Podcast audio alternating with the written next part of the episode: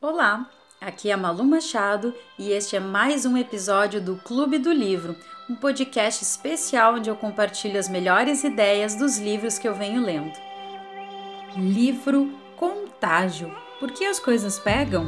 de Jonah Berger. Então, o que torna um gatilho eficiente? Basicamente três coisas a frequência que esse estímulo ocorre, então pensa na ideia do café. Ele é muito mais habitual do que, por exemplo, chocolate quente. Até talvez o chocolate quente seria melhor com café. Mas nem sempre as pessoas têm o chocolate quente todos os dias. Já o café é bem mais popular, então aí fechou super bem essa combinação.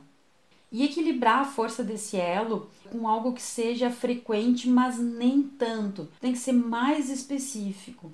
Não adianta tu querer comparar a tua marca com a cor vermelha, vamos supor, porque vermelho tem já mil associações. Agora, se tu comparar com algo mais específico, onde tu quer que este comportamento tenha o seu lugar, e aí já vamos para o terceiro ponto, aí sim ele vai ter um bom sucesso. Um exemplo final que ele traz são as campanhas relacionadas à saúde. De nada adianta ter uma campanha muito bonita lá no posto de saúde se as pessoas não estão circulando por lá, mas sim quando tu associa essa campanha dentro do lugar onde o comportamento desejado é preciso né, para que essa campanha funcione. Um exemplo são as campanhas para os jovens em relação à bebida e direção. Não adianta ter uma campanha longe, lá no posto de saúde, mas sim no meio da rua, na sexta-feira, sábado à noite, que é onde essa gurizada aí está circulando e precisa lembrar que beber e dirigir não é uma boa escolha. Então, lembre-se, quando tem um gatilho, isso provavelmente vai aumentar o boca a boca daquilo que tu quer espalhar.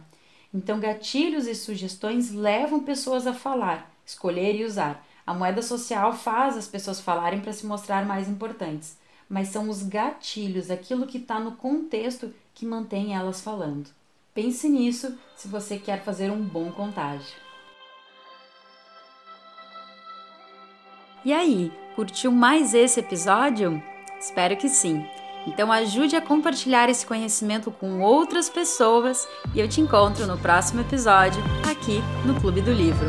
Até mais!